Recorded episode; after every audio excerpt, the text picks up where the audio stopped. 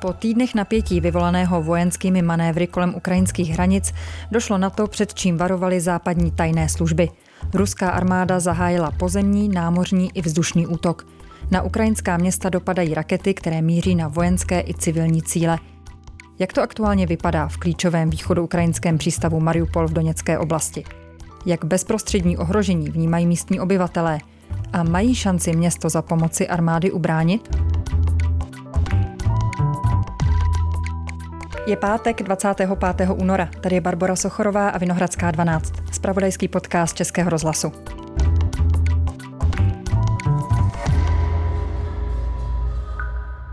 Martin Dorazín, zvláštní zpravodaj Českého rozhlasu na východě Ukrajiny. Dobrý den, Martine, pokud se to tak eh, dá Dobrý v této den. situaci říci. Dobrý den. No, to slovo dobrý je takové zvláštní. On tady opravdu nebyl dobrý, naopak to byl jeden z nejhorších dnů poslední historie asi Ukrajiny, protože něco takového, takový den si nikdo moc nedokázal představit, ani přes ty černé předpovědi. Martine, my spolu mluvíme ve čtvrtek v podvečer, tedy ve chvíli, kdy už několik hodin probíhá ruská invaze na Ukrajinu. Vy jste v Mariupoli, v přístavním městě na východě země. Jaká je tam momentálně situace a jak to tam vypadalo přes den? No, to ráno bylo poměrně těžké, lidé byli dost dezorientovaní tím, co se vlastně odehrálo. Asi nám to všem tady chvilku trvalo, než nám to úplně došlo. No, ono také ráno ještě nikdo nevěděl vlastně, jaký je rozsah té ruské invaze a to, že vlastně začala válka a že to nabere velmi rychlé obrátky a ten vývoj nebude pro Ukrajinu příliš dobrý. Takže ráno ještě tak, jako by lidé šli do práce, pak už se tedy z té práce vrátili, radši si šli nakoupit, tvořily se hloučky lidí, normálně ještě chodili po městě, pak si vzpomněli, že tedy by si měli připravit nějaké zásoby, že nemají peníze, takže k bankomatům, tam byly fronty, do obchodu, tam byly ještě větší fronty, doplnit nádrž auta, zase hodinová čekání před benzínovými pumpami. Do toho už se ozývaly ty nebezpečné zvuky, nejčastěji to byly salvy vypálené protileteckou obranou Mariupolu, která tady byla posílená právě pár dní před tím útokem. Tady vlastně jsme v oblasti, která je jenom několik kilometrů od těch separatistických území a odtud převážně se vede to ostřelování. Rusové zatím tedy až do čtvrtečního večera nebyli někde v okolí Většinou ty boje se vedou právě spoza té linie východní, ale to neznamená, že to město není úplně odříznuté nebo odříznuté z 90%, protože to ostřelování už i za té první války, když jsem tady byl, nebo na začátku války v roce 14 a 15, tak také ta západní předměstí a přístupové cesty byly ostřelovány z těch separatistických pozic právě s cílem odříznout toto město od okolí a potom do něj vstoupit a ovládnout ho. A tato situace se znovu opakuje po osmi letech takže je těžké to město i opustit.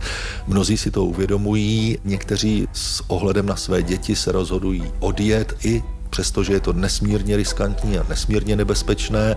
Jiní zase spíš slyší na ty rady úřadů a vojáků, kteří říkají, zůstaňte raději doma, běžte do sklepa, počkejte, uvidíme, co se bude dít dál na té cestě venku, v polích, to může být daleko nebezpečnější než doma.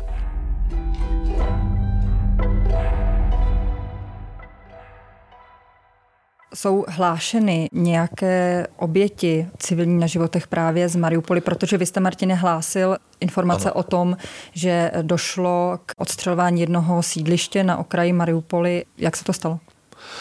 To sídliště je východní sídliště, ono bylo ostřelované hned na začátku války, před těmi osmi lety potom ještě několikrát.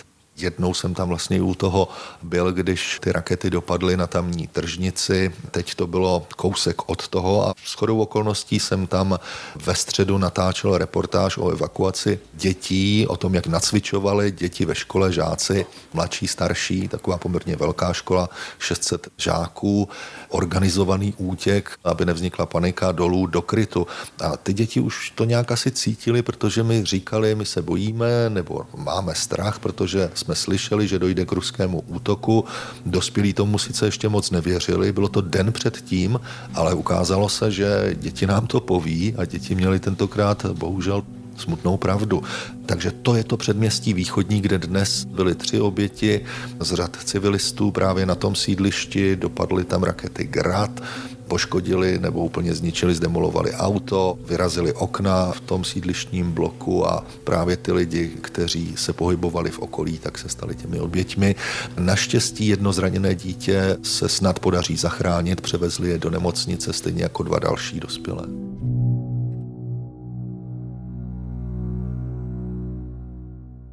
Martine, už jsme se toho trochu dotkli, že se z města jde v tuto chvíli jen velmi těžce dostat. Víme, že Mariupol je v tuto chvíli trochu v sevření. To znamená, jaké hmm. jsou ty možnosti, pokud by se člověk chtěl z města dostat?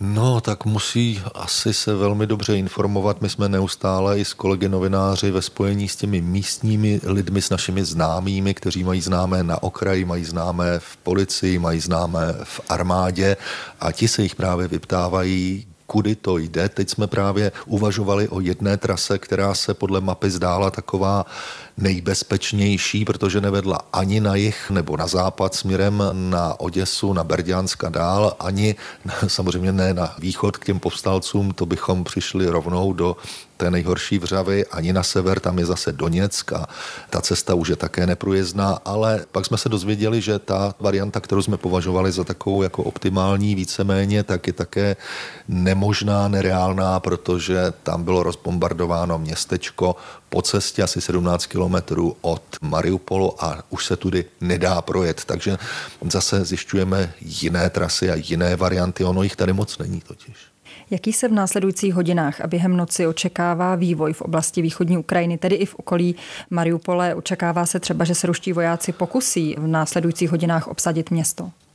Vypadá to tak, nerad bych byl tím špatným prorokem, ale Rusko má zcela jistě plán na ovládnutí tohoto strategického přístavu, protože právě tudy jim vede cesta z těch separatistických území na Krym, který anektovali a který okupují. A odkud vyrazila ruská armáda, tanky, obrněné vozy a další vojenská technika, už dnes prakticky dopoledne na Ukrajinu a pravděpodobně ta jedna část míří přes město Melitopol sem, takže tu odpověď asi najdeme v těch příštích hodinách a doufejme, že tedy si ukrajinská armáda s nimi poradí, protože ne všude ukrajinská armáda dokázala postup Rusů ten pozemní zastavit. Tragická je situace na severu země, na severozápadě, severovýchodě země kolem Charkova, kde se ruské tanky naprosto volně pohybují.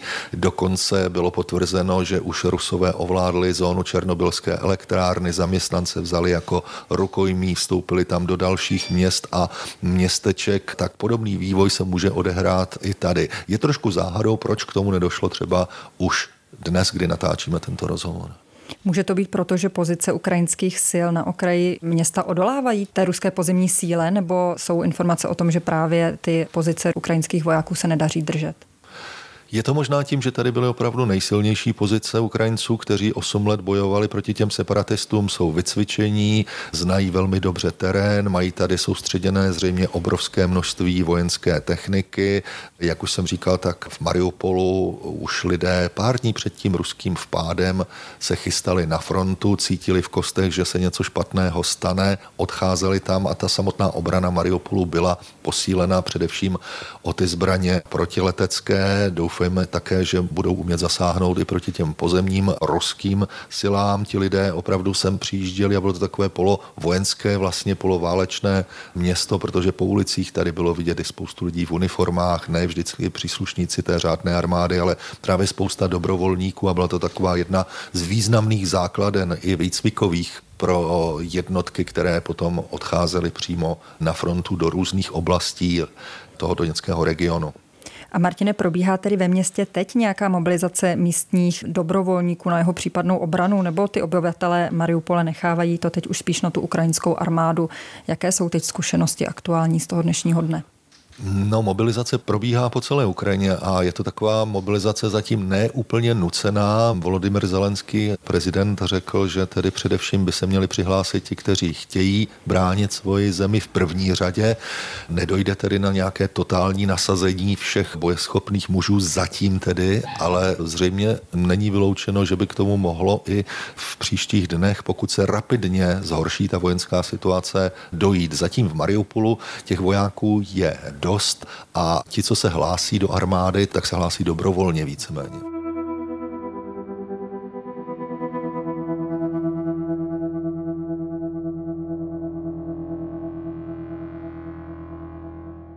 Jak je to s přístupem k informacím v této nelehké době? Odkud mohou teď obyvatelé Mariupole nebo vůbec obecně těch východní oblastí Ukrajiny čerpat informace o svém okolí? Řekněme ověřené zprávy. Informuje třeba nějak i civilní zpráva města o tom, co se děje, jak to vypadá v okolí?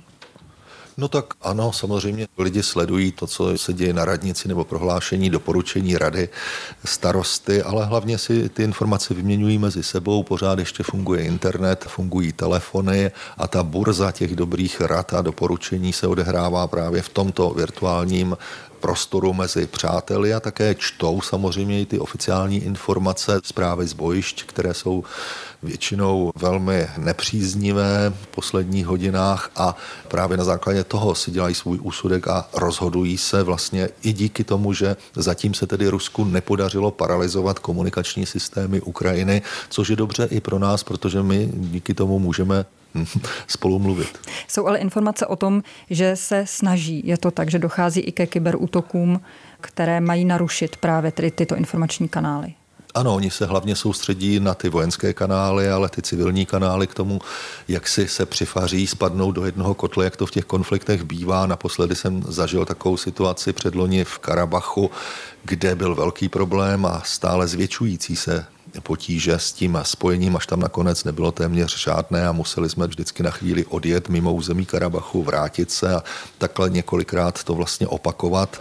Tady bohužel, když asi člověk odjede už potom, kdyby se ti Rusové přiblížili a vstoupili do města, tak už se sem vracet nebude, ale zase bude pro novináře nesmírně důležité, jestli budou mít nějaké spojení, alespoň nějaké, nebo nebude žádné a to už nemá smysl moc tady se trvávat, když by nemohli vlastně komunikovat se svými redakcemi a se svými posluchači.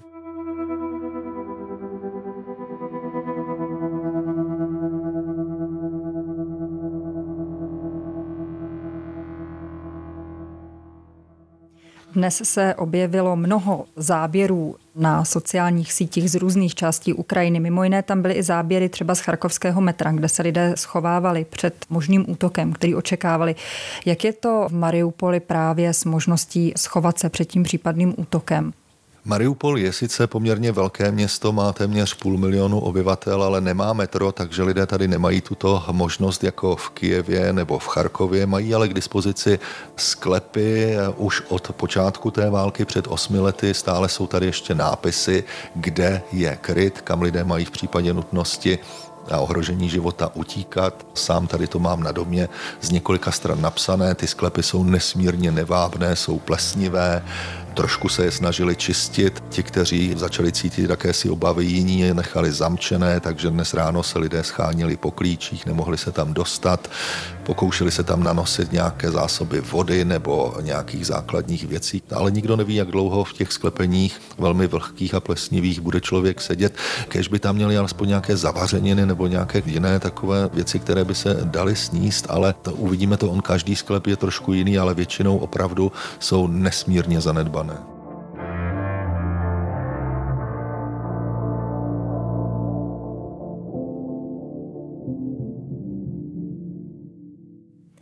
Martine, když teď ještě na chvíli odhlédneme od území východní Ukrajiny, jak vypadal ten první den ruské invaze na těch ostatních bojištích, alespoň podle těch dostupných informací, protože bavíme se samozřejmě o obrovské zemi. Ukrajina má rozlohu 600 tisíc hmm. km čtvereční, větší třeba než Francie. Kde všude, jak a čím momentálně, a teď ještě jednou připomínám, že spolu mluvíme ve čtvrtek v podvečer, kde a čím ruská armáda dnes útočila a útočí?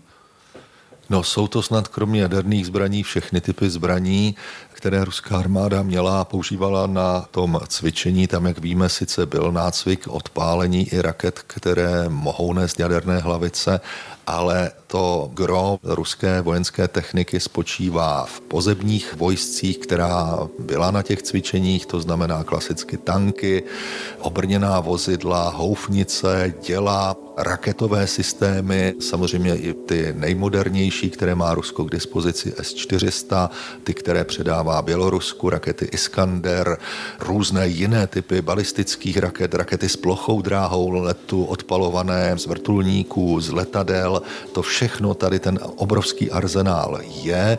A pak je to také námořní pěchota. Málo se ví o tom, že tedy na Černém moři se vlastně ta válka odehrává, protože Černomořská flotila, pravděpodobně ona jiná tam není tak výrazně přítomná, i když na těch cvičeních jsou i příslušníci jiných ruských flotil, tak obsadila ukrajinský ostrov nedaleko Oděsy, už takhle směrem víc k Rumunsku, Zmí ostrov, kde je jakási vesnička a už tam vlastně pronikly a už tam jsou ruští námořníci a možná se odtud zase pokusí proniknout na pevninu. Ono stále jim jde o tu Oděsu, která je také strategickým přístavem velmi důležitým a Rusko by samozřejmě chtělo i toto město jakýmsi způsobem dostat pod svoji kontrolu, spacifikovat a proto tedy i ta námořní akce. Takže to hrozí samozřejmě ze všech stran a těch námořních válečných lodí je tam velkých asi 10 plus asi 10 dalších menších a doprovodných. Je to dost velká síla a údajně tam už došlo také ke kolizi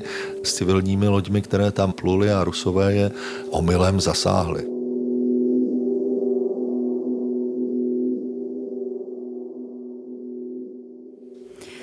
Martine, jak se tedy daří ukrajinské armádě na těch místech, které jsme teď popisovali, odolávat té ruské přesile? Jak to zatím vypadá s ukrajinskou vojenskou silou?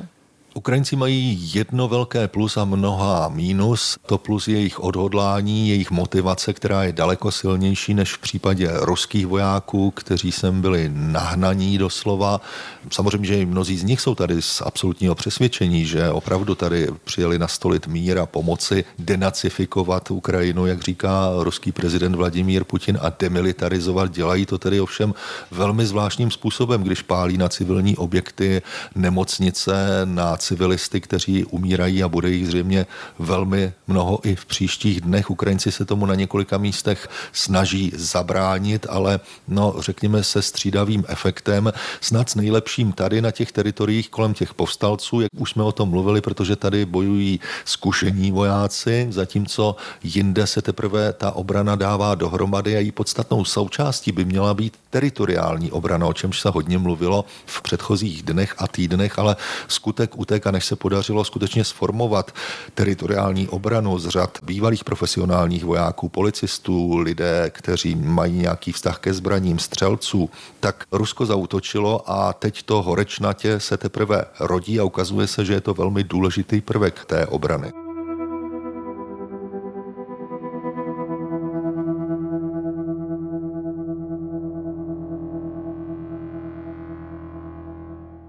Martine, vraťme se ještě na závěr do Mariupoli. Město je v obklíčení, jak jste popisoval, je takřka nemožné se z něj dostat. Předpokládám, že to platí nejen pro Ukrajince, ale i pro zahraniční novináře, tedy i pro vás. Promýšlíte, jak to teď bude s vámi dál? Máte nějaký plán? No, tak to se dozvíme, až se přesvědčíme, jak se bude chovat ruská armáda, pokud sem do toho města vstoupí.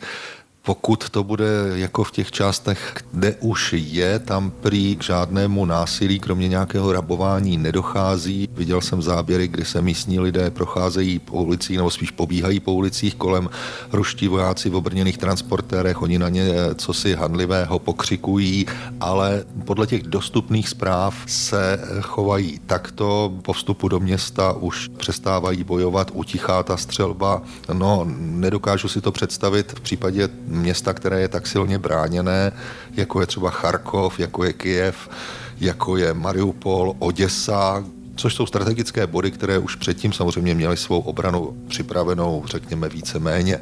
A tady, pokud Rusové budou chtít to město dobít, tak ho opravdu budou muset dobít velmi surově, velmi brutálně a z toho tedy vyplývá, že to tady asi nebude moc jednoduché a jak se budou o tom chovat k novinářům, to budeme řešit, až ta situace nastane.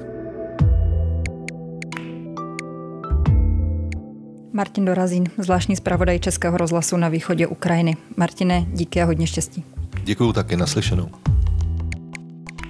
A to je zpáteční Vinohradské 12 vše. Děkujeme, že nás posloucháte. K našim dílům se můžete kdykoliv vrátit na server iRozhlas.cz a také do všech podcastových aplikací. Psát nám můžete na adresu vinohradská12 zavináč rozhlas.cz. Od mikrofonu se loučí Barbara Sochorová.